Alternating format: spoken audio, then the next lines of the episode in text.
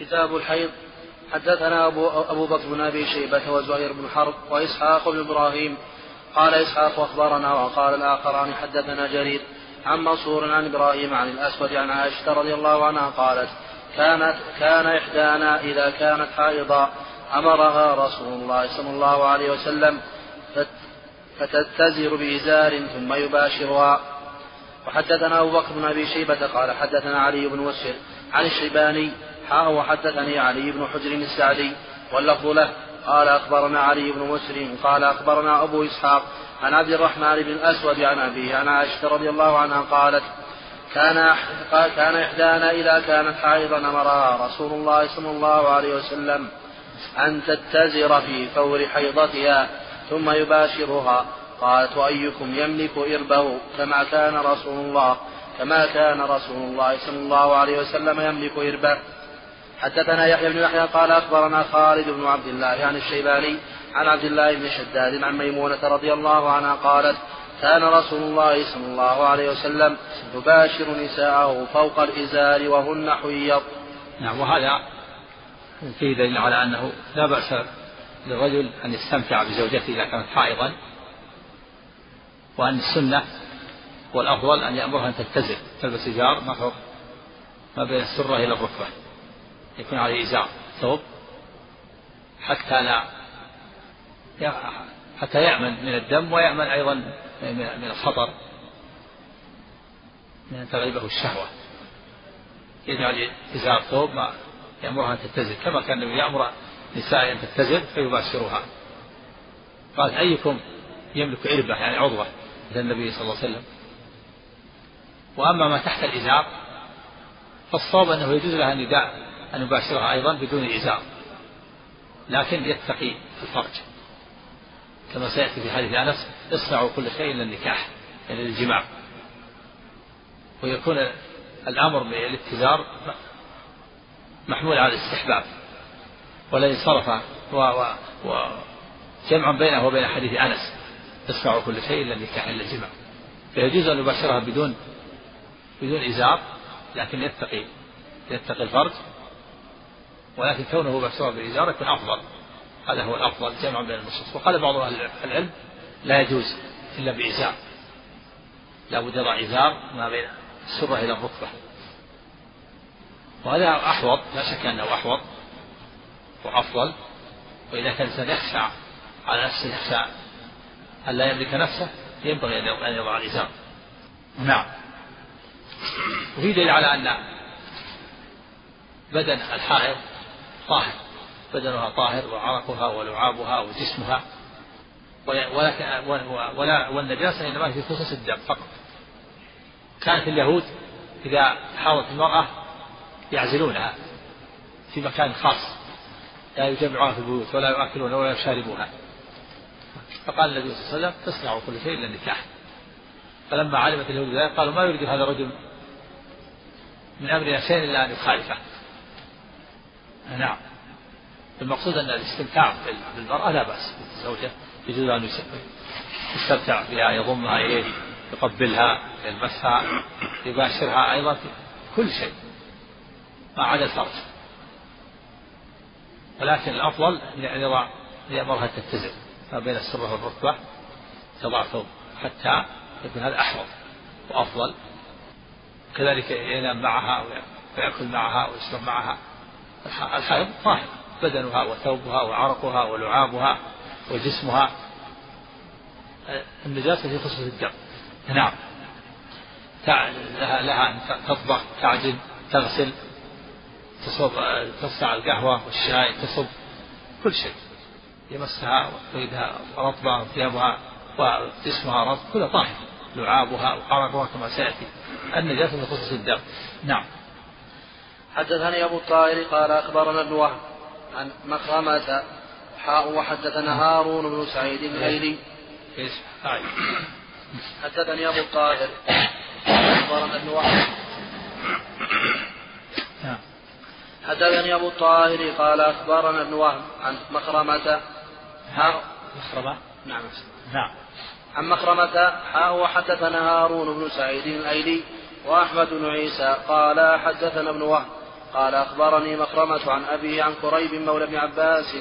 قال سمعت ميمونة رضي الله عنها زوج النبي صلى الله عليه وسلم قالت كان رسول الله صلى الله عليه وسلم يضطجع يضطجع معي وأنا حائض وبيني وبينه ثوب. نعم. في لا, لا بأس أن يضطجع مع الحائض. بينه وبين ثوب يعني بينه وبين جسمه ثوب حتى يأمن من من الدم. نعم. وإذا ما ثوب فلا حرج. نعم. حدثنا محمد بن مثنى قال حدثنا معاذ بن هشام حدثني أبي عن يحيى بن أبي كثير قال حدثنا أبو سلمة بن عبد الرحمن أن زينب بنت أم سلمة حدثت أن أم سلمة أن أم سلمة حدثتها أن أم سلمة رضي الله عنها حدثتها قالت بينما أنا مضطجعة مع رسول الله صلى الله عليه وسلم في الخميلة إذ حضت فانسللت فأخذت ثياب حيضتي فقال لي رسول الله صلى الله عليه وسلم ثياب حيضتي الأصح ويجوز حيضتي. أصح ثياب حيضتي. وهذا يدل على أن النبي يجعلن ثياب خاصة للحيض وثيابا للطهر. وهذا من باب الأفضل الكمال وإلا يجوز الإنسان يجوز لها أن تصلي في ثياب في ثوب حيضها إذا لم يكن فيه نجاسة. وإذا رأت نجاسة تغسله ولا تصلي فيه. لكن كونها يجعل ثياب خاصة يكون أفضل كما كان أمهات المؤمنين. حفظت فانسلبت فأخذت ثياب حيضتي نعم. قالت بينما أنا مضطجعة مع رسول الله صلى الله عليه وسلم في القميلة إذ حضت فانسللت فأخذت ثياب حيضتي فقال لي رسول الله صلى الله عليه وسلم أنا فستي قلت نعم. فدعاني فاضطجعت معه في القميلة. قالت وكانت هي وقالت وكانت هي وكانت هي ورسول الله صلى الله عليه وسلم يغتسلان في الإناء. يغتسلان في الإناء الواحد من الجنابة. نعم. وفيه جواز اغتسال الرجل وزوجته من الإناء الواحد. ومعلوم أن في الاغتسال من الواحد أنه أنهما يكون عاريين كان معه في الحمام. لأنها حل له وحل له. يجوز الإنسان أن يغتسل عاري إذا لم يكن عنده أحد كما في الأحاديث كان في قصة موسى المغتسل عاريا وفر الثوب بالحجر بثوبه. وأيوب كذلك اغتسل عريانا. إذا كان في الحمام أغلق نفسه لا بأس. أما قول بعض العلماء النووي وغيره أنه لا يجوز أنه يجب عليه يسر بين السر والركبة بالإزار هذا معناه أنه يكون هذا الثوب يمتلئ مياه ويتعبه إذا كان في عنده أحد نعم يجب أن يستر العورة. أما إذا كان في مكان ليس فيه أحد أو في أو في الحمام وغلق على نفسه يغتسل عادي كما اغتسل موسى عريانا وكما اغتسل أيوب وكما كان النبي صلى الله عليه وسلم يغتسل. نعم. حدثنا يحيى بن يحيى قال قرأت على مالك عن ابن شهاب عن عروة عن عمرة عن عائشة رضي الله عنها قالت كان النبي صلى الله عليه وسلم إذا اعتكف يدني إلي رأسه فأرجله وكان لا يدخل البيت إلا لحاجة الإنسان. وحدثنا قتيبة بن سعيد قال حدثنا ليث حاء وحدثنا محمد بن رمح كان كان كان النبي صلى الله عليه وسلم. عن عمرة عن عائشة رضي الله عنها قالت نعم. كان النبي صلى الله عليه وسلم إذا اعتكف يدني إلي رأسه فأرجله وكان لا يدخل البيت إلا لحاجة الإنسان. وهذا يدل على أن أنه لا بأس أن ترجل الحائض رأس زوجها يعني تسرحه ترجل تسريح الشعر وغسله وكده كان النبي يعتكف في المسجد ويدني رأسه إليها وهي في حجرتها في البيت. ففي دليل على أن الإنسان إذا أخرج رأسه من المسجد لا يعتبر خارج ولا يخل باعتكافه. إذا أخرج يده أو رجله أو رأسه ما يعتبر خارج من المسجد. كان في المسجد ويدني إليه رأسه وهي في حجرتها. والحجرة كانت على على المسجد. كان لها باب كان لها باب على المسجد.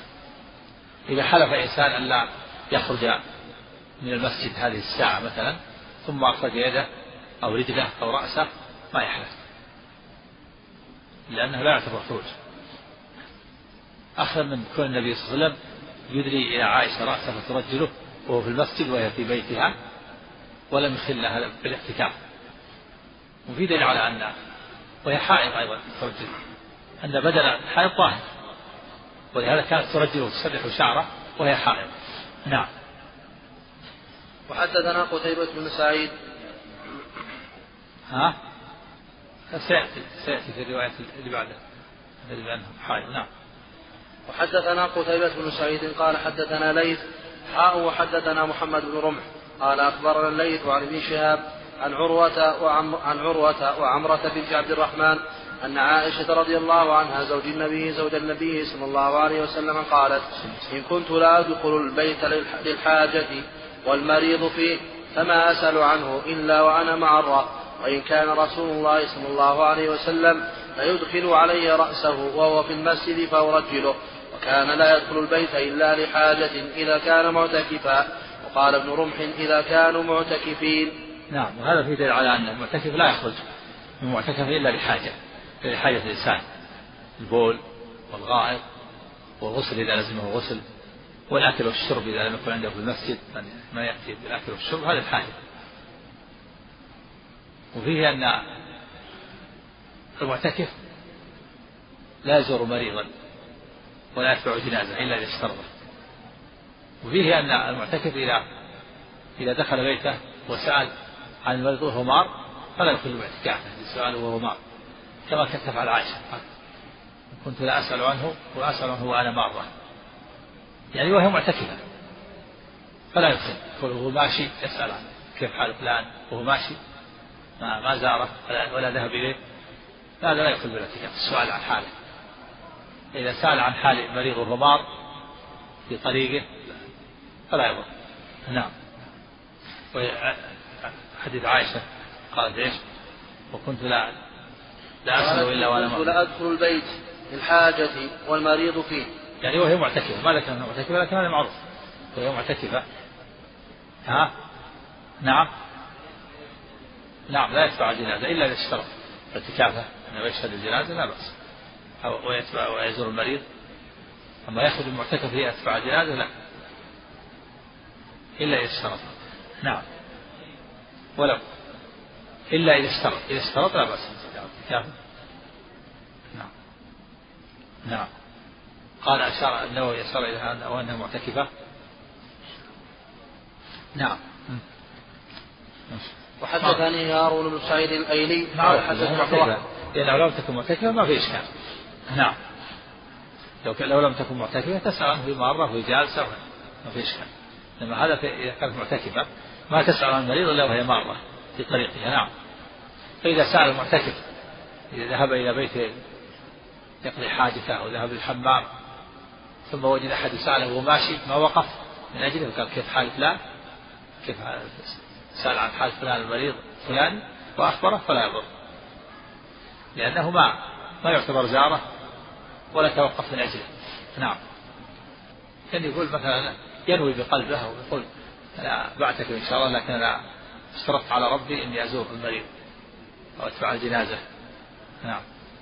نعم. حدثني هارون بن سعيد الأيلي قال حدثنا ابن وهب قال أخبرني عمرو بن الحارث عن محمد بن عبد الرحمن بن نوفل عن عروة بن الزبير عن عائشة رضي الله عنها زوج النبي صلى الله عليه وسلم أنها قالت كان رسول الله صلى الله عليه وسلم يخرج إلي رأسه من المسجد وهو مجاور فأغسله وأنا حائض.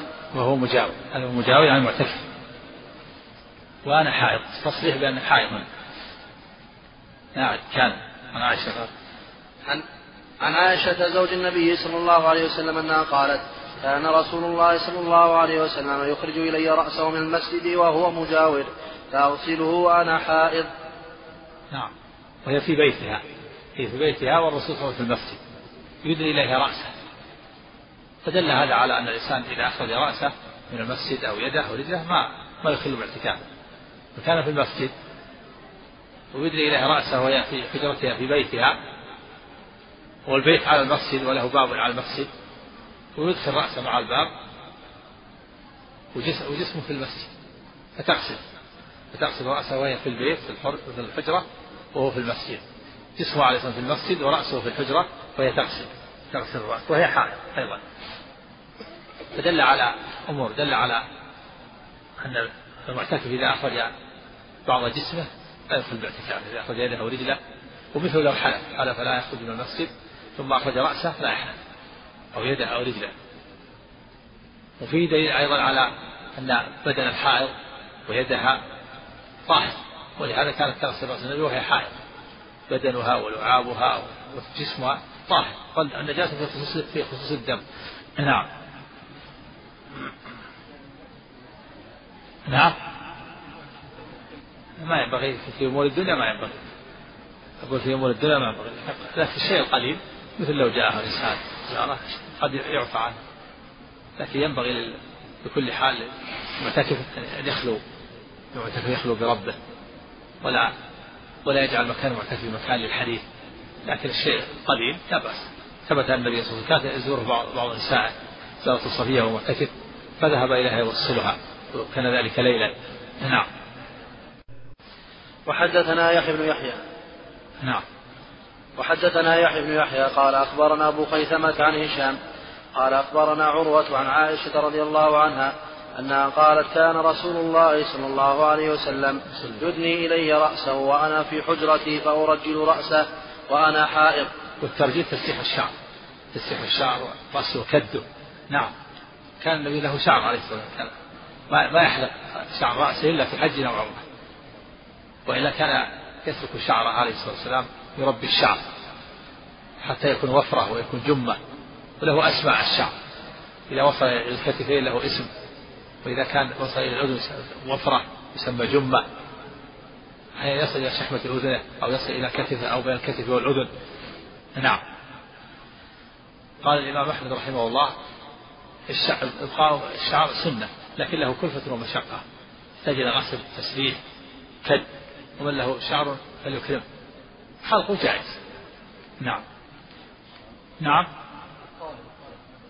إيه؟ هذا إذا إذا كان إذا كان يخشى من الفتنة كما فعل عمر بعض الفساق أمر بحلق شعوره إذا كان يخشى من الفتنة أو كان في تشبه ببعض الكفرة. نعم. نعم. حدثنا أبو بكر عن أبي شيبة. نعم. إيه لا التجمل لا لكن. نعم. إذا كان إذا كان يخشى يخشى من الفتنة عليه أو على النساء أو في تشبه بالكفرة يحرق. نعم.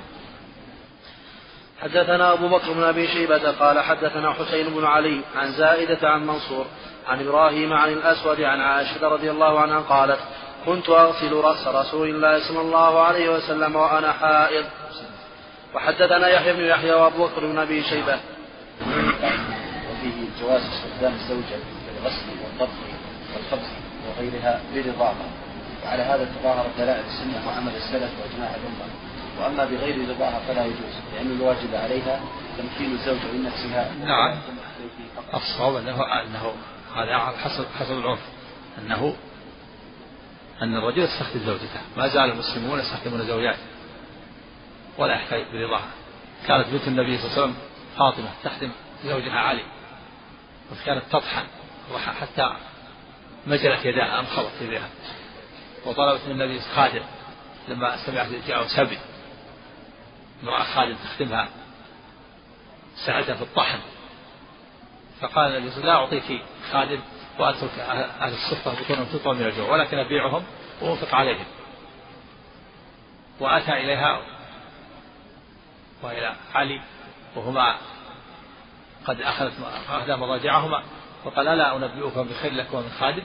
إذا أويتم إلى موضعكم وتسبح الله 33 وتحمد الله 33 وتكبر الله 34 فذلك خير لكم من خادم. ولم يقل إن الزوجة ما تخدم زوجها وقال علي ائت لها بالخادم. كذلك زوجة الزبير كانت تخدمه وكانت تسوس الفرس. تسوس الفرس. وكانت تنقل النوى نوى نوى التمر. من مكان يقرب من ثلثي ثلثي فرسخ بعيد. يعني كم كيلو كيلوات. تنقل النوى على رأسها من المسافة وكان يشق عليها كثيرا سياسة الفرس. وأخذ وقتها وأتعبها. فأعطاها أبوها خاتم قالت فجعلته لسياسة الفرس. قالت كأنما أعتقني. ولم يقل إن الزوجة بنت أبي بكر الصديق تخدم الزبير. خدمة وتتعب هذا التعب في سياسة الفرس ونقل النوى وبنت الرسول عليه الصلاة والسلام وزوجات النبي كله يخدمن النبي صلى الله عليه وسلم. نعم. وحدثنا يحيى بن يحيى وأبو بكر بن أبي شيبة وأبو كريب. قال يحيى أخبرنا وقال الآخران حدثنا أبو معاوية عن الأعمش عن ثابت بن عن ثابت بن عبيد عن القاسم عن القاسم بن محمد عن عائشة رضي الله عنها قالت قال لي رسول الله صلى الله عليه وسلم ناوليني الخمره ناوليني الخمره من المسجد. قالت فقلت إني حائض. فقال إن حيضتك ليست في يدك. نعم. الخمرة مصلى صغير من سعة النخل على قدر الوجه والكفين قبل الخمرة. فإذا كان كبير يسمى حصير قال ناوي الخمرة السجادة من المسجد. فقالت الله حائض قال إن حائضتك ليست في يدك. هذا يدل على أن البدن الحائض طاهر. يدها طاهرة وثوبها طاهر. ويدل على لا بأس بمرورها في المسجد. قال مرور الحائض قال ولا جنوب إلا عابر سبيل. المرور لا بأس لكن المكث هو الممنوع. نعم. الله إليك. ما يكون هذا قبل مع علم عائشة؟ ها؟ قال فإن حيضتك ليست في يدك. لما قال ناوليني وفي الحديث الذي قبله كانت ترجل رأسه. ما يكون هذا قبل علمها ثم ناولين الخمرة إيش؟ سم. ناولين الخمرة من المسجد. من المسجد. قوله من المسجد. من مرنا في الأجرومية لابتداء الغاية. ها؟ من المسجد. النووي تأولها. تأولها يقول إيش النووي؟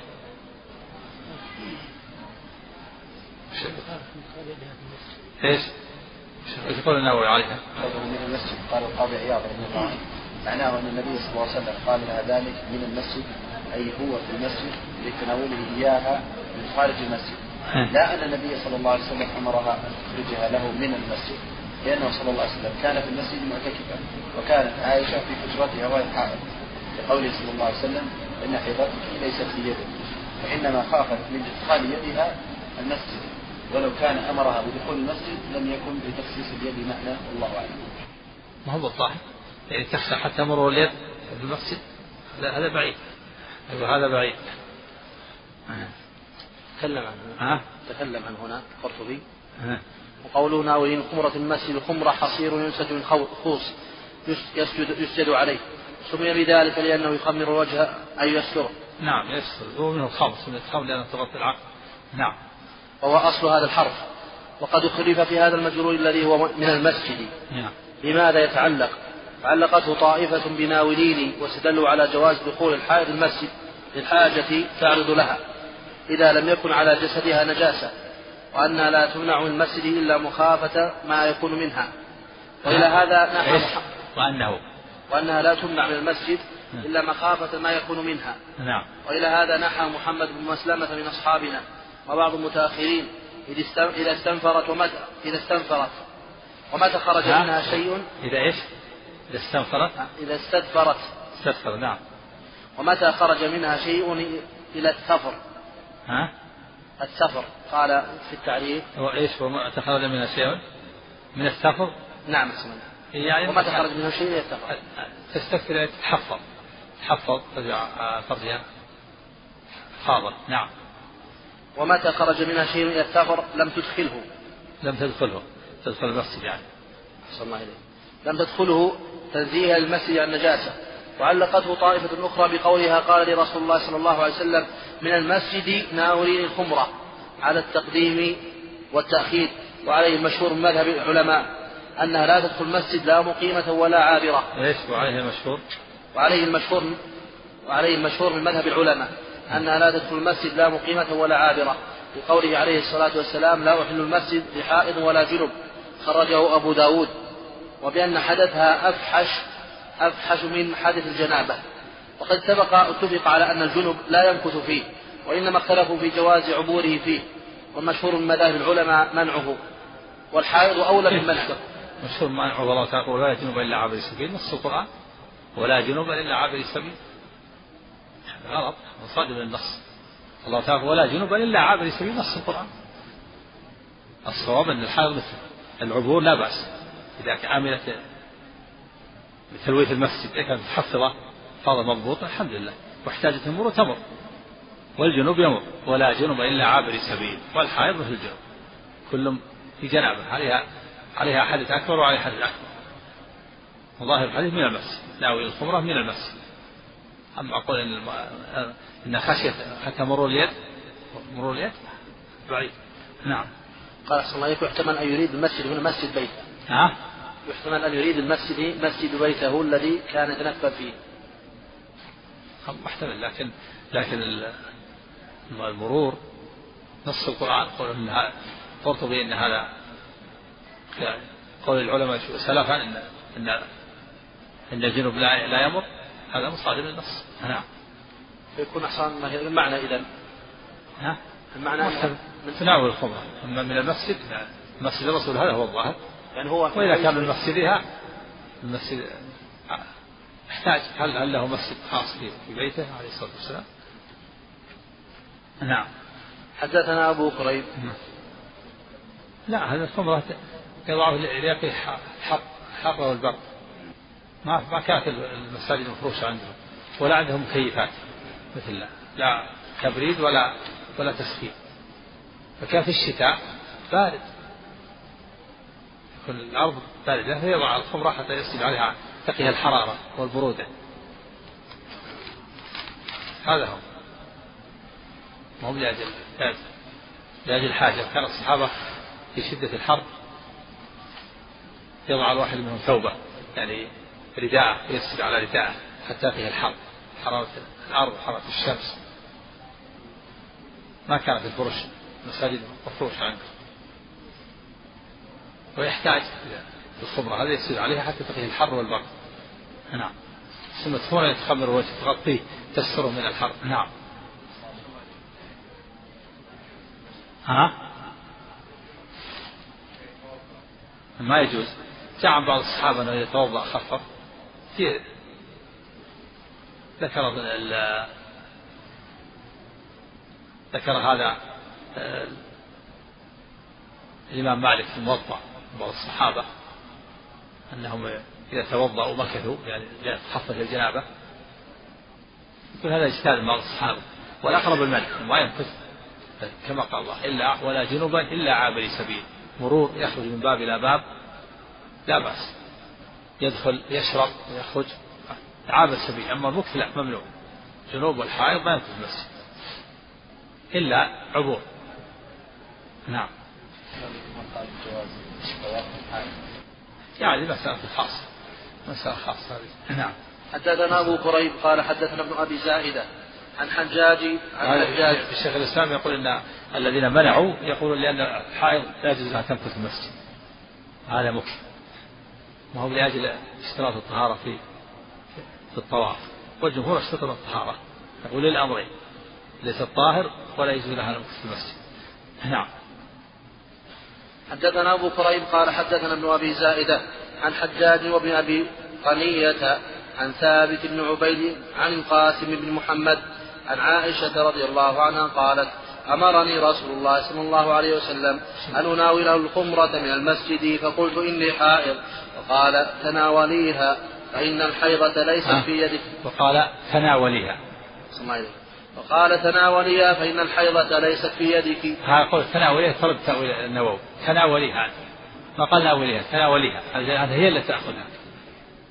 تناوليها هذه الرواية. يقول تناوليها لأنها في المسجد وهي تتناولها وتأخذها من المسجد. هذا ما يعيد أنها في المسجد وأنها تأخذها من المسجد تناوليها والروايات تفسر بعضها بعضا قاعدة. هذه من فوائد الروايات المتعددة فهذه الرواية تناوليها يعني خذيها بنفسك. أما قلنا وإنها تناوليها يعني خشية أن يكون بس مرور اليد في المسجد مرور اليد في هواء المسجد خشية هذا بعيد. نعم. وحدثني زهير بن حرب وأبو كامل ومحمد بن حاتم كلهم عن يحيى بن سعيد. قال زهير حدثنا يحيى عن زي عن يزيد بن كيسان عن أبي حازم عن أبي هريرة رضي الله عنه قال بينما رسول الله صلى الله عليه وسلم في المسجد فقال يا عائشة ناوليني الثوب فقالت إني حائض. فقال إن حيضتك ليست في يدك فناولت. هنا في الصحيح أنه في المسجد بينما رسول الله في المسجد. نعم. هو في المسجد نعم. لا شك أنه في المسجد. نعم. الله السابقة على التقديم والتأخير والتقدير أمرني رسول الله صلى الله عليه وسلم من المسجد أن أناوله الخمرة محتمل إيش أعد لفظ الحديث؟ قال بينما رسول الله صلى الله عليه وسلم في المسجد فقال فقال يا عائشة. نعم. ناولين. قال هذه قبل أحسن لا هذا الخير قال بينما. فقال يا عائشة ناوليني الثوب؟ فقالت إني حائض. قال إن حيضتك ليست في يدك فناولت. نعم. حدثنا أبو بكر بن أبي شيبة وزهير بن حرب قال حدثنا وكيع عن مسعر وسفيان عن المقدام بن شريح عن أبيه عن عائشة رضي الله عنها قالت كنت أشرب وأنا حائض ثم أناوله النبي صلى الله عليه وسلم فيضع فاه على موضع في فيشرب وأتعرق العرق وأتعرق العرق. وأتعرق العرق وأنا حائض ثم أناوله النبي صلى الله عليه وسلم فيضع فاه على موضع في ولم يذكر ولم يذكر زهير فيشرب. وهذا من حسن الخلق عليه الصلاة والسلام وإناسه لأهله. فكان كانت عائشة وهي حائض تشرب من الإناء فتناوله النبي صلى الله عليه وسلم فيضع فمه مكان فمها. وكان يتعرق العرق. العرق اللحم الذي في بقية اللحم عرموش اللحم. العظم الذي فيه بقية اللحم. كانت تتعرق العرق عرموش اللحم ثم تناوله النبي صلى الله عليه وسلم فيتعرق العرق. يعني يضع فاه مكان فاه مكان فمها. يعني هذا العظم الذي فيه شيء بقية لحم كانت تأكل منه ثم تعطيه فيأكل منه من مكانه. هذا من حسن خلق بين الناس وفي دليل على أن الحائض بدنها طاهر وثوبها طاهر ولعابها طاهر وجسمها طاهر. ولهذا وهي, وهي طاهر وهي حائض. كانت تشرب والنبي يشرب من مكان فمها ويتعرق العرق وتعطيه وهي طاهر. فهي الحائض طاهر جسمها طاهر وعرقها طاهر ولعابها طاهر. لها تطبخ وتعجن تغسل تغسل الثياب تصنع القهوة والشاي تناول زوجها يمس جسمها جسمها طاهر وعرقها طاهر. الدم النجاسة في خصوص الدم. نعم. إيه. نعم. هذا خلص من النبي. لقي النبي فخلص منه اختفى منه. قال ما لك يا أبا قال اني كنت جنوب قال سبحان الله إن المؤمن لا ينجس وكذلك مر حديث أم سلمة. قالت كنت مع النبي صلى الله عليه وسلم خميسه مضطجع معه في الخميلة. فحفظت فانسللت انسلت. فقال ما لك أنا فستي وأمرها أن تجلس. وهي معه. مضطجعه معه في الفراش. لما حاضت حست نزل عليه الدم انسلت. فأمرها أن تبقى. نعم. حدثنا يحيى بن يحيى قال أخبرنا داود بن عبد الرحمن المكي عن منصور عن أمه عن عائشة رضي الله عنها أنها قالت كان رسول الله صلى الله عليه وسلم يتكئ في حجري وأنا حائض فيقرأ القرآن. نعم في على لا بأس قراءة القرآن ومتكئ على الحائض. ما يضر. لأن جسمها طاهر. نعم. وحدثني زهير بن حرب قال حدثنا عبد الرحمن بن مهدي قال حدثنا حماد بن سلمة قال حدثنا ثابت عن أنس رضي الله عنه أن اليهود كانوا إذا حاضت المرأة فيهم لم يؤاكلوها ولم يجامعوهن في البيوت فسأل أصحاب النبي صلى الله عليه وسلم النبي صلى الله عليه وسلم فأنزل الله تعالى ويسألونك عن المحيض قل هو أذى فاعتزلوا النساء في المحيض إلى آخر الآية. فقال رسول الله صلى الله عليه وسلم اصنعوا كل شيء إلا النكاح. فبلغ ذلك اليهود فقالوا ما يريد هذا الرجل أن يدع من أمرنا شيئا إلا خالفنا فيه. فجاء سيد بن حضير وعباد بن بشر فقالا يا رسول الله إن اليهود إن اليهود تقول كذا وكذا فلا يجامعوهن. فلا فلا فلا حرف استثناء التقدير أفلا. فلا لا إيه على على الحذف يجوز لغة على حذف الحرف والتقدير أفلا نجمع على تقدير حرف الاستفهام. ما تكتب لا تكتبها ليست موجودة. هي مشكل عند النون أسماء نعم. أفلا فلا نجامعها يعني أفلا. أسلوب عربي. على حذف حرف الاستفهام. نعم. فقال يا رسول الله إن اليهود تقول كذا وكذا فلا نجامعهن. فتغير وجه رسول الله صلى الله عليه وسلم حتى ظننا أن حتى ظننا أن قد وجد علي عليهما.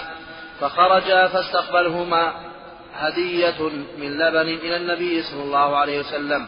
فأرسل في آثارهما فسقاهما فعرفا أن لم يجد عليهما يجد يعني غضب. وهذا في على تشدد اليهود. اليهود كانوا إذا حضرت المرأة لم يآكلوها ولم يشاربوها ولم يجامعوها في البيوت. يجعلونها في غرفة خاصة مستقلة. يعزلونها. فأنزل الله تعالى ويسألونك عن المحيط. قل هو أدم فاعتزلوا النساء في المحيط؟ سئل النبي صلى الله عليه وسلم. فقال اصنعوا كل شيء إلا النكاح يعني إلا الجماع هذا فيه دليل على ما سبق أنه يجوز للإنسان أن يباشر زوجته ولو بدون إزار مع اجتناب الفرج فلما علمت اليهود بذلك قالوا ما يريد هذا الرجل أن يدع من شيء إلا خالقه. خالفنا في كل شيء.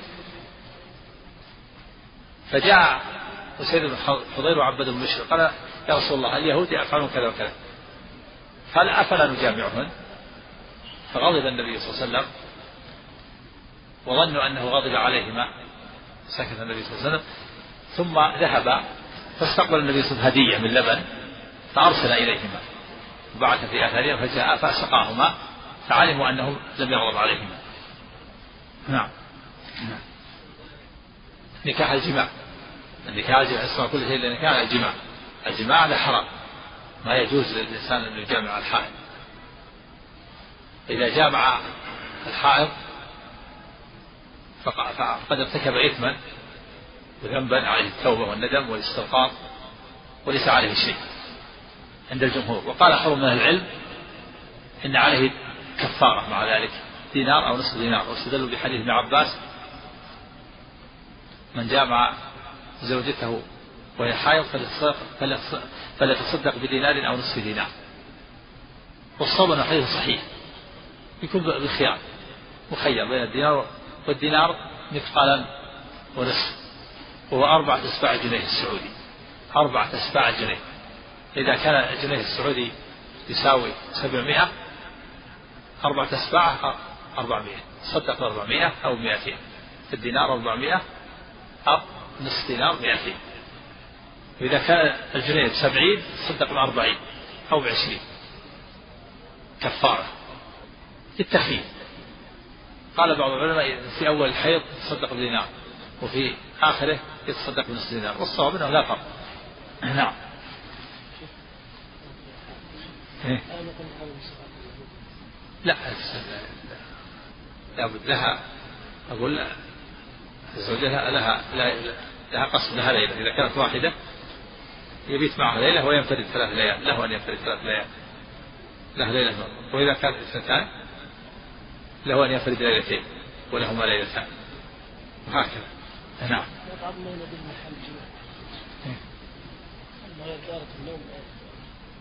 بعد هذا الأصل لابد لها إلا يستطيع حقها لها. لها ليلة. بس. لها ليلة من أربعة. نعم. المحيط. ويسألونك عن المحيط. يقول هو آدم. فاعتزلوا النساء في المحيط. قيل المراد به الحيض الدم وقيل المراد الفرج. فاعتزلوا النساء في المحيض يعني في الفرج. ثاني الآية الثانية ولا تقربوهن حتى يطهرن نعم. حتى يغتسلن. فإذا تطهرن حتى يطهرن الطهارة الأولى مراد انقطاع الدم. فإذا تطهرن الاغتسال. نعم. حدثنا أبو بكر بن أبي شيبة قال حدثنا وكيع وأبو معاوية وهشيم عن الأعمش عن منذر بن يعلى عن منذر بن يعلى ويكنى أبا يعلى عن ابن الحنفية عن علي رضي الله عنه قال كنت رجلا مذاء وكنت أستحي أن أسأل النبي صلى الله عليه وسلم. نعم تفضل. نعم إيش عندك؟ لا لا الصواب. الآية الله تعالى اشترط شرطين. حتى يطهرنا فإذا تطهرنا حتى يطهرنا قال العلماء يطهرنا أي انقطاع الدم. فإذا تطهرنا الاغتسال. ما يكفي الوضوء. في دليل؟ لا لا. لكن في ذكر شيء آثار في هذا؟ ولا بس التأويل؟ لا لا ما يصير ولا لا إلا بشرطين الشرط الأول انقطاع الدم والشرط الثاني الاغتسال ولا تقربوهن حتى يطهرن. هذا المراد به انقطاع الدم. فإذا تطهرن المراد به الاغتسال. الطهارة الأولى انقطاع الدم والثانية الاغتسال. ذكر في كتاب آداب الزبائن يعني لا لا. خطأ هذا غلط. لابد من الاغتسال. نعم. نعم. دم الحيض أو الأولى المحيض الدم. والثانية الفرج نعم. نعم. ها؟ نعم الصواب. ولا ولا نقل الصواب لا لابد من الاغتسال. نعم. ما تدخل اللبن نعم. بسم الله أو بالتيمم عند عدم إذا عدم الماء تتيمم نعم. بسم الله الرحمن الرحيم الحمد لله رب العالمين. الصلاة والسلام على نبينا محمد. قال الإمام مسلم رحمه الله تعالى حدثنا أبو بكر بن أبي شيبة قال حدثنا وكيع. قال حدثنا وكيع وأبو معاوية وهشيم عن الأعمش عن منذر بن يعلى ويكنى أبا يعلى عن ابن الحنفية. عن علي رضي الله عنه قال كنت رجلا مذاء. وكنت أستحي أن أسأل النبي صلى الله عليه وسلم لمكان ابنته فأمرت لمكان ابنته فأمرت المقداد بن الأسود فسأله فقال يغسل ذكره ويتوضأ. وحدثنا يحيى بن حبيب الحارثي قال حدثنا خالد يعني ابن الحارث قال حدثنا شعبة قال أخبرني سليمان قال سمعت منذرا عن محمد بن علي عن علي رضي الله عنه أنه قال استحييت أن أسأل النبي صلى الله عليه وسلم عن المذي من أجل فاطمة فأمرت المقداد فسأله فقال منه الوضوء. حدثني هارون بن سعيد الأيلي وأحمد بن عيسى قال حدثنا ابن وهب. قال أخبرني مكرمة بن بكير عن أبيه عن سليمان بن يسار عن ابن عباس رضي الله عنهما قال قال علي بن أبي طالب رضي الله عنه. أرسلنا, أرسلنا, أرسلنا المقداد بن الأسود إلى رسول الله صلى الله عليه وسلم فسأله عن المذي يخرج من الإنسان كيف يفعل به. فقال رسول الله صلى الله عليه وسلم توضأ وانضح فرجك. بسم الله الرحمن الرحيم. الحمد لله رب العالمين والصلاة والسلام على أشرف الأنبياء والمرسلين نبينا محمد وعلى آله وصحبه أجمعين. أما بعد فهذه الأحاديث التي سمعناها فيها بيان حكم المذي والمذي ماء لزج. يخرج على رأس الذكر عند اشتداد عند الملاعبة عند الملاعبة أو التذكر وعند اشتداد الشهوة تخرج على رأس الذكر وهو نجس يوجب الوضوء ولا يوجب الغسل. ولهذا قال النبي في هذه الحديث فيه الوضوء قال فيه الوضوء. وفي اللفظ الثاني اغسل ذكرك وتوضأ. انضح انضح فرجك وتوضأ. والمراد بالنضح هنا الغسل. لأن النضح يطلق على الغسل ويطلق على الرش. والمراد الغسل هنا لأن الحديث يفسر بعضها بعضا. فالبذي ماء اللزج يخرج على رأس الذكر عند اشتداد الشهوة عند الملاعبة وهو نجس لكن نجسته مخففة. إذا أصاب الثوب ينضح منها. ينضح نضح بدون غسل بدون مرس مثل بول الطعام الذي مثل بول الصبي الذي لم يأكل الطعام. ينضح نضح. ويوجب الوضوء ولا يوجب الغسل ولهذا قال فيه, الوضوء. ويوجب أيضا غسل الذكر كامل وغسل الأنثيين الخصيتين. هنا قال اغسل ذكرك إذا الذكر يغسل كله. وفي, وفي رواية الدارمي اغسل ذكرك وأنثييك. غسل يغسل الذكر والخصيتين. والحكمة في هذا والله أعلم حتى يتقلص الحارج بخلاف البول. البول لا يغسل الذكر وإنما يغسل رأس الذكر. محل الخارج. البول ما يغسل ما ولا تغسل الأنثيان إذا من البول يغسل رأس الذكر فقط. أما المذي فيغسل الذكر كامل ويغسل الخصيتين وإذا أصاب الثوب يغسل آه، ينضح نضح نجس مخففة. أما المني فهو ماء غليظ أبيض يخرج دفقا بلذة في اليقظة وفي النوم وهذا يجب الغسل كامل. والودي هذا أيضا يخرج بعد البول تابع للبول. في مدي ومدي. ومني المني أصل الإنسان طاهر وهو يجب الغسل غسل البدن كامل. والمدي يجب غسل الذكر والأنثيين والوضوء. والودي تابع للبول. والبول يغسل رأس الذكر. نعم. كان علي رضي الله عنه مصاب بالمدي ولذلك قال كنت رجلا مذاعا صيغة مبالغة. فاستحيا من النبي صلى الله عليه وسلم فأمر المقداد يسأله ويسمع. فقال فيه الوضوء. نعم. نعم. نعم إذا لم يجد يتيمم كما أنه يتيمم بالغسل. إذا لم يجد ماء كما قال فلم تجدوا ماء فتيمموا صعيدا طيبا. نعم. ها؟ نعم يستجب يستجب اتقوا الله ما استطعتم. نعم. ها؟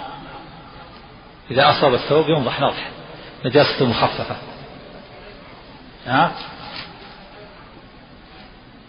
يغسل ما يغلب على ظنه. احتاط. لكن كان يعرف جهة يعرف الجهة اللي فيها نعم. نعم. حدثنا أبو بكر بن أبي شيبة وأبو كريب قال حدثنا وكيع عن سفيان عن سلمة بن كهيل عن كريب عن ابن عباس رضي الله عنهما أن النبي صلى الله عليه وسلم قام من الليل فقضى حاجته ثم غسل وجهه ويديه ثم نام. وهذا إذا قام لحاجته والله أعلم المقصود يعني من بول ونحوه. إذا قام وقضى حاجته يغسل وجهه ويديه ولا ولا يكمل الوضوء بخلاف ما إذا كان عليه جنابة وأراد أن ينام فإنه يشرع له أن يتوضأ وضوءا كاملا خف الجنابة. كما سيأتي إذا كان عليه جنابة وأراد أن ينام يتوضأ وضوءا كاملا. أما إذا استيقظ من النوم وقضى حاجته من بول ونحوه يغسل وجهه ويديه فقط. ثم ينام. نعم. نعم. الله أعلم. هنا. كأنه لأنه ما ليس ليس كالجنابة. كان كانوا أخف أخف من الجنابة. هنا حدث أصغر والجنابة حدث أكبر. نعم. حدثنا يحيى بن يحيى. ما أشار شيء إلى هذا القرطبي ولا ها؟ إيش قال؟ ذهاب النعاس إيه بس ما هو ظاهر هذا لأنه سيرجع ينام مرة أخرى وسينام الآن ها؟ إيه. أما غسل اليد هذا تبع لما قبله وأما إيش؟ وأما غسل اليد فقال إذا عمل وكان لا يغسل يده ولا يديه عنه النوم إيه. إيه بس. القرطبي ما أشار إلى شيء من هذا؟ ما شاء الله. نعم. أحسن هنا قال القرطبي. قول ابن عباس أن النبي صلى الله عليه وسلم قام من الليل فقضى حاجته. نعم. المراد بالحاجة هنا الحدث لأنه هو الذي يمكن أن يطلع عليه ابن عباس وأيضا فهو الذي يقام له. ويحتمل أن يكون حاجته إلى أهله. ويخبر بذلك ابن عباس عمن أخبره بذلك من زوجات النبي صلى الله عليه, صلى الله عليه وسلم. ويقصد بذلك بيان أن الجنب لا يجب أن يتوضأ النوم الوضوء الشرعي. محتمل. محتمل أنه قضى حاجته من أهله وأنه وهذا فيه دليل على أنه لا يجب الوضوء. لأنه في الأحاديث كما سيأتي الجنوب إذا أراد أن ينام قال يتوضأ ثم ينام. ويكون أن هذا بعض الأحيان لأن الوضوء مستحب عند الجماهير بعض العلماء يرى أنه واجب وهذا يدل على أنه ليس بواجب. لأنه مبهم. نعم. نعم. نعم. ها؟ هذا فيه ضعف. هذا فيه ضعف. الإمام أحمد وغيره. فيها أبو إسحاق السبيعي ولو صح فهو محمول عنه من السماء للجنابة يعني. أو لم السماء هذا لبيان الجواز. وأنه آه، بعض الأحيان يتوضأ وبعض الأحيان لا يتوضأ. محتمل لكن الحديث فيه ضعف. نعم. من السماء هذا في ما هو في الصحيحين. نعم. حدثنا يحيى بن يحيى التميمي ومحمد بن رمح قال أخبرنا الليث حاء وحدثنا قتيبة بن سعيد قال حدثنا ليث عن ابن شهاب عن أبي سلمة بن عبد الرحمن عن عائشة رضي الله عنها أن رسول الله صلى الله عليه وسلم كان إذا أراد أن ينام وهو جنب توضأ وضوءه للصلاة قبل أن ينام. حدثنا أبو بكر بن أبي شيبة قال حدثنا ابن علية ووكيع وغندر عن شعبة عن الحكم عن إبراهيم عن الأسود عن عائشة رضي الله عنها قالت كان رسول الله صلى الله عليه وسلم إذا كان جنبا فأراد أن يأكل أو ينام توضأ وضوءه للصلاة. نعم وهذا وهذا مستحب عند الجماهير. وبعض العلماء أوجبه خفف الجنابة. الحديث الآخر أن عمر قال يا رسول الله أيرقد أحدنا وهو جنب؟ قال نعم إذا توضأ. توضأ والحكم في ذلك تخفيف تخفف تخفف الجنابة. وإن اغتسل فهو أفضل. فهذا مستحب أو واجب. وإذا حمل الحديث السابق كان كان إذا قضى حاجته على من وراء حاجة الجماع من أهله فيدل على أنه لا يتوضأ بعض الأحيان. يتوضأ أحيانا وأحيانا يكتفي بغسل يديه ووجهه. نعم. نعم. يعني جزء من الوضوء. أقل. يغسل أربعة أعضاء صار يغسل عضو تخفيف يعني. يكون تخفيف يعني. هذا على على هذا إذا حمل قضى حادثة على استحباب نعم. لكن أحسن الله إليك قوله أراد أن يأكل أو ينام. نعم كذلك. الأكل إذا أراد أن يأكل أو ينام أو يعاود الوضع مرة أخرى كل هذا يستحب له أن يغتسل. إذا أراد أن يأكل وهو عليه جنابة يتوضأ. الأفضل يتوضأ قبل أن يأكل. إذا أراد أن ينام وهو عليه جنابة يتوضأ. إذا أراد أن يعاود الوضع مرة أخرى يتوضأ. هذا السنة. نعم. أما الشرب فهو أخف. الشرب أخف. نعم.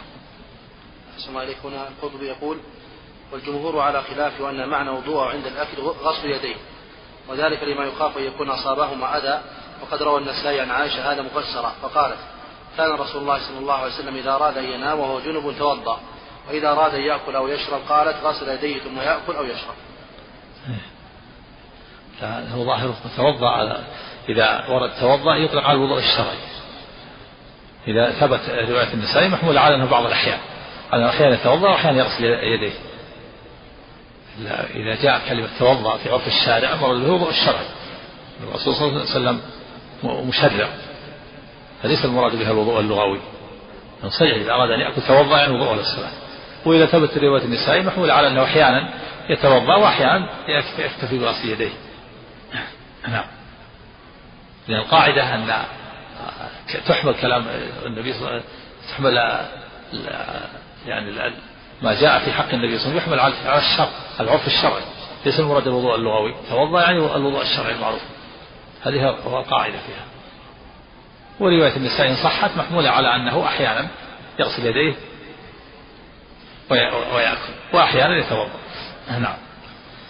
حدثنا محمد مثنى وابن بشار قال حدثنا محمد بن جعفر. حاء وحدثنا عبيد الله بن معاذ قال حدثنا أبي قال حدثنا شعبة بهذا الإسناد. قال ابن مثنى في حديثه حدثنا الحكم سمعت إبراهيم يحدث. وحدثني محمد بن أبي بكر المقدمي وزهير بن حرب قال حدثنا يحيى وهو ابن سعيد. عن عبيد الله حاء وحدثنا أبو بكر بن أبي شيبة وابن نمير. واللفظ لهما قال ابن نمير حدثنا أبي وقال أبو بكر حدثنا أبو سامة قال حدثنا عبيد الله عن نافع عن ابن عمر أن عمر رضي الله عنهما أن عمر رضي الله عنه قال يا رسول الله أيرقد أحدنا وهو جنب؟ قال نعم إن إذا توضأ. نعم المراد الوضوء الشرعي. ليس المراد غسل اليدين مثل ما الوضوء الشرعي كامل. وهذا محمول على الاستحباب عند الجماهير. وقال بعضهم بالوجوب. نعم. نعم. عباس الأول أنه حجته ليس ليس المراد يعني الحدث لكن ذكر القرطبي وجها آخر. وهو, وهو يعني مو بعيد كلام القرطبي إنه قضى حاجته الجماع.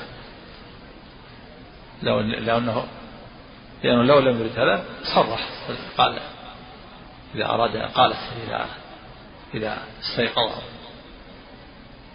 أو مثلا قال دخل الخلاء ثم ثم توضأ. المقصود أنه محتمل لكن احتمال القرطبي أقرب. يكون هذا محمول على تخفيف. جزء من الوضوء. نعم.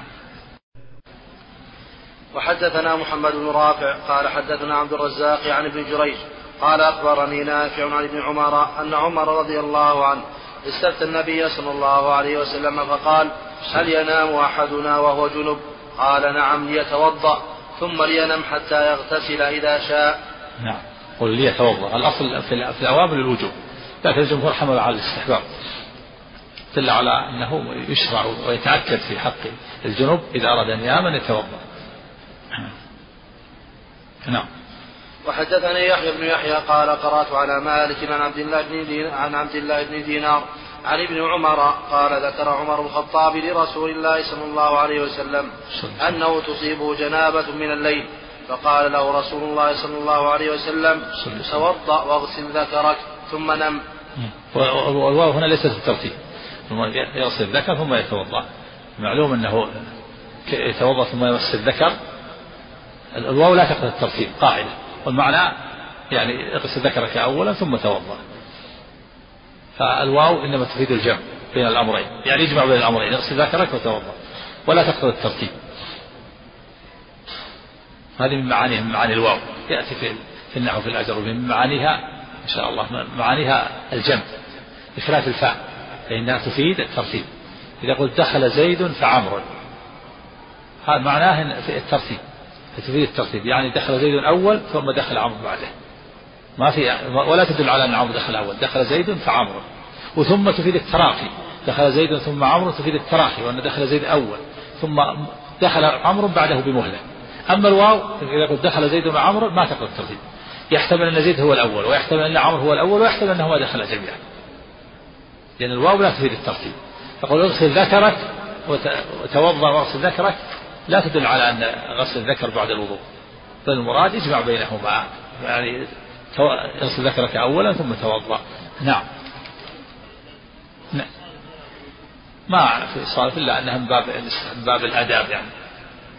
هذا يحملون الآداب على على الاستحباب إذا كان من باب الآداب. وما عداه يحمل على الوجوب. نعم. على كل حال هو متأكد. ينبغي الإنسان الا ألا يخل به. متأكد. يعني ان لم يقل بالوجوب فهو متأكد جدا.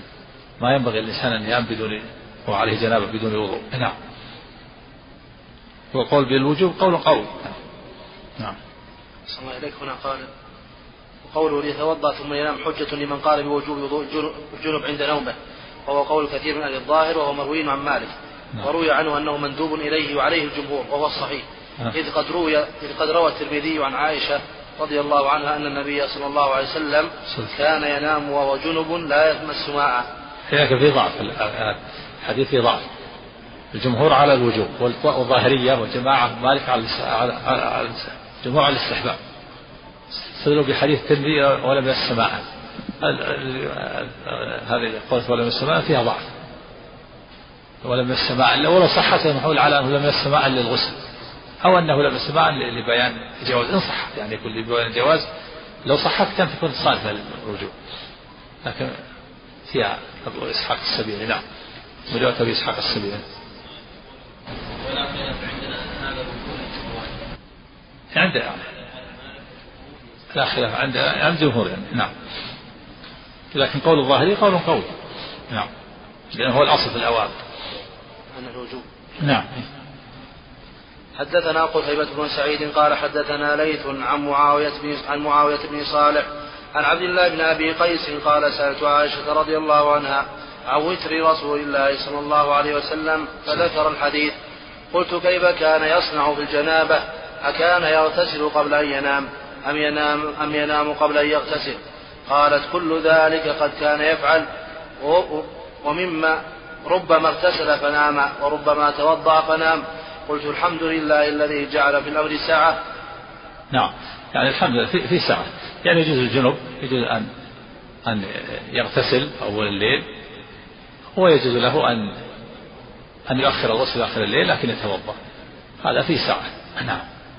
إذا اغتسل هذا أفضل وإن أخره وتوضأ ونام فلا حرج. نعم. وقال الحمد لله الذي جعل في الأمر ساعة. يعني في جواز الأمر نعم.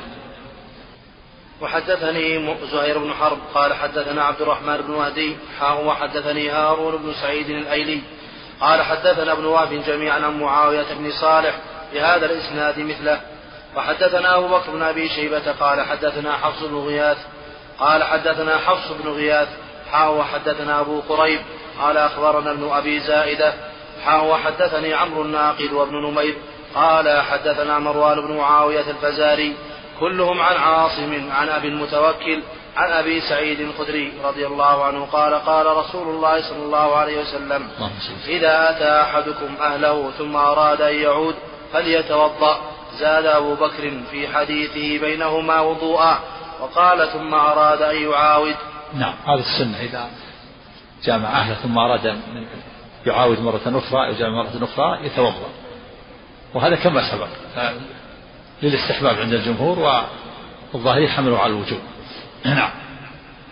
لأن أصل أصل الأوامر الوجوب ذكر العلماء من الحكمة أنه أنشط للعود. نعم. أنشط له يفيد نشاط وقوة نعم.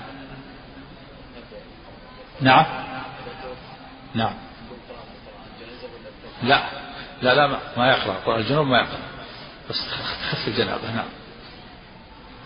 وحدثنا ها؟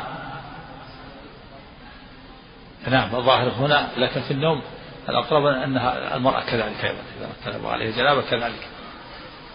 أما بالمعاودة نعم الظاهر خاص بالرجل. نعم. وحدثنا الحسن بن أحمد بن أبي شعيب الحراني قال حدثنا مسكين يعني ابن بكير يعني ابن بكير الحذاء عن شعبة عن هشام بن زيد عن أنس رضي الله عنه أن النبي صلى الله عليه وسلم كان يطوف على نسائه بغسل واحد. نعم وهذا فعله النبي صلى الله عليه وسلم في المدينة وفعل أيضا لما أراد أن يحرم في حجة الوداع طاف على نسائه بغسل واحد. وهذا من القوة التي أوتيها عليه الصلاة والسلام. تسع نسوة يطوف في وقت واحد يحتمل أنه يغتسل بعد بعد كل واحدة وجاء في في حديث آخر أنه طاف على نفسه في المدينة في وقت واحد يغتسل عند هذا ويغتسل عند هذا. يعني بعد كل جماعة يغتسل. وهو في هذا الحديث أنه طوف على نفسه بغسل واحد يغتسل واحد. لكن هل يتوضأ بين بعد, بعد كل جماعة أو لا يتوضأ؟ ظاهر أنه يتوضأ. يتوضأ بعد كل جماعة. وهذا من القوة التي فيها عليه الصلاة والسلام. وسليمان عليه الصلاة والسلام أوتي أكثر من هذا. ثبت في الحديث أن سليمان بن داود عليه الصلاة قال لأطوفن الليلة على تسعين امرأة.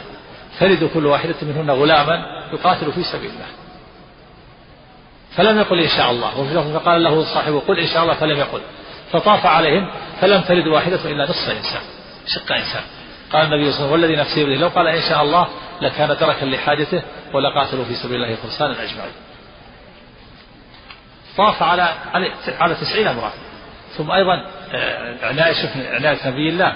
يريد أن يجاهدوا في سبيل الله. تريد كل واحد إنسان يكون مجاهد في سبيل الله.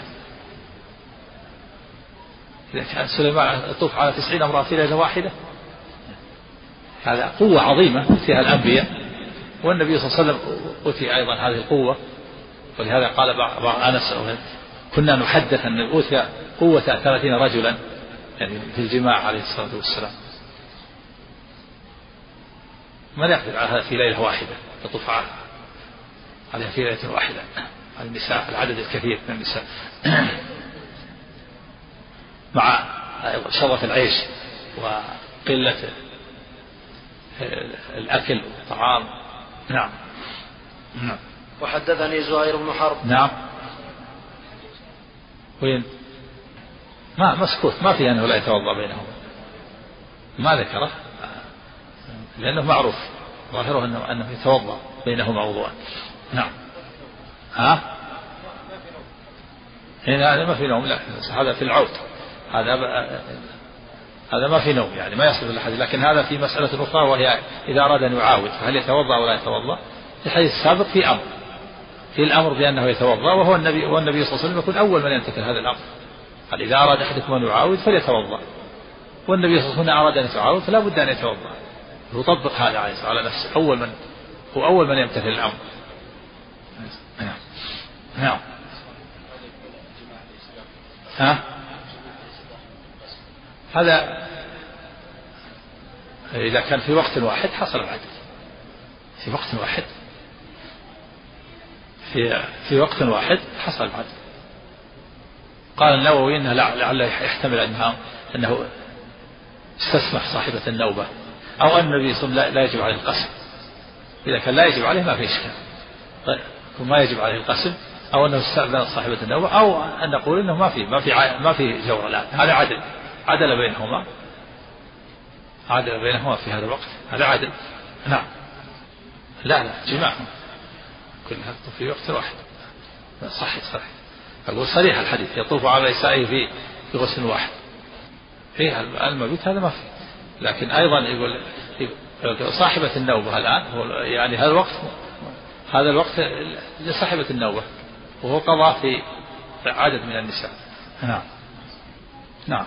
وحدثني زهير بن حرب قال حدثنا عمر بن يونس حدثنا عمر بن يونس الحنفي قال حدثنا عكرمة بن عمار قال إسحاق بن أبي طلحة قال حدثني أنس بن مالك رضي الله عنه قال جاءت أم سليم وهي جدة إسحاق إلى رسول الله صلى الله عليه وسلم فقالت له وعائشة عنده يا رسول الله المرأة ترى ما يرى الرجل ما يرى الرجل في المنام فترى من نفسها ما يرى الرجل من نفسه.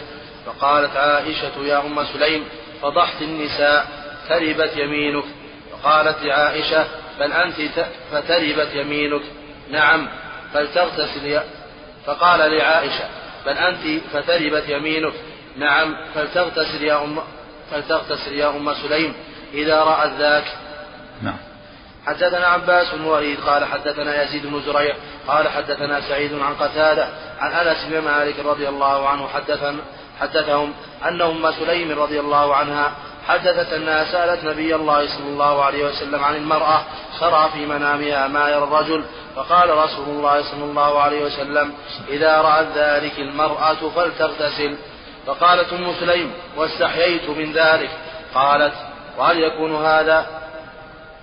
فقال نبي الله صلى الله عليه وسلم نعم. فمن أين فمن أين فمن أين يكون الشبه؟ إن ماء الرجل غليظ أبيض وماء المرأة رقيق أصفر.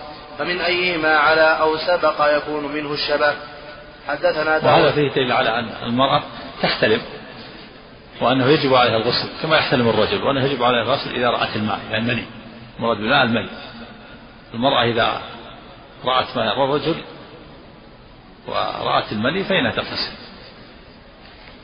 كالرجل.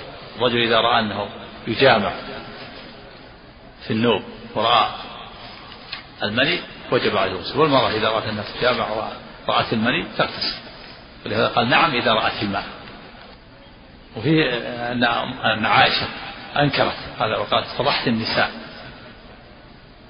تربت يمينك. فقال لا بل أنت تربت يمينك تربت يمينك. تربت يعني لزقت في التراب من الفقرة وهذا ليس ليس المراد منها حقيقة. هذا كلام يجري على لسان العرب من غير قصد. مثل عقرة حلقة تربت يمينك.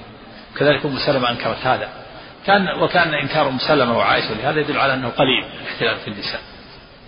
ولهذا يعني إنه قد تحتلم امرأة ولكن هذا قليل. وأن بعض النساء تحتلم وبعض النساء لا تحتلم فإذا احتلمت ورأت المني وجب عليه الغسل. وفيه أن ماء الرجل غليظ أبيض وماء المرأة رقيق أصفر. وأنه إذا على ماء الرجل ماء المرأة كان له الشبه. إذا على أو سبق. وإذا على ماء المرأة أو سبق ماء الرجل كان له كان له الشبه. سيأتي الحديث الآخر إذا إذا على ماء الرجل ماء المرأة أشبه الولد وأخباره إذا على ماء الرجل ماء المرأة أشبه الولد وأعمامه. وإذا على ماء المرأة ماء الرجل أشبه الولد وأخوانه. على أو سبق قيل المعنى واحد. إذا سبق أو على إذا سبق إذا على فقد سبق إلى أعلى الرحم. فتكون أول التنوير. وقيل إن المعنى مختلف سبق يعني تقدم وعلى مراد به الكثرة والقوة. نعم. نعم والأقرب أن العلو والسبق واحد. نعم. كمل يا شيخ نعم. ها؟ سيأتي سيأتي, سيأتي. نعم.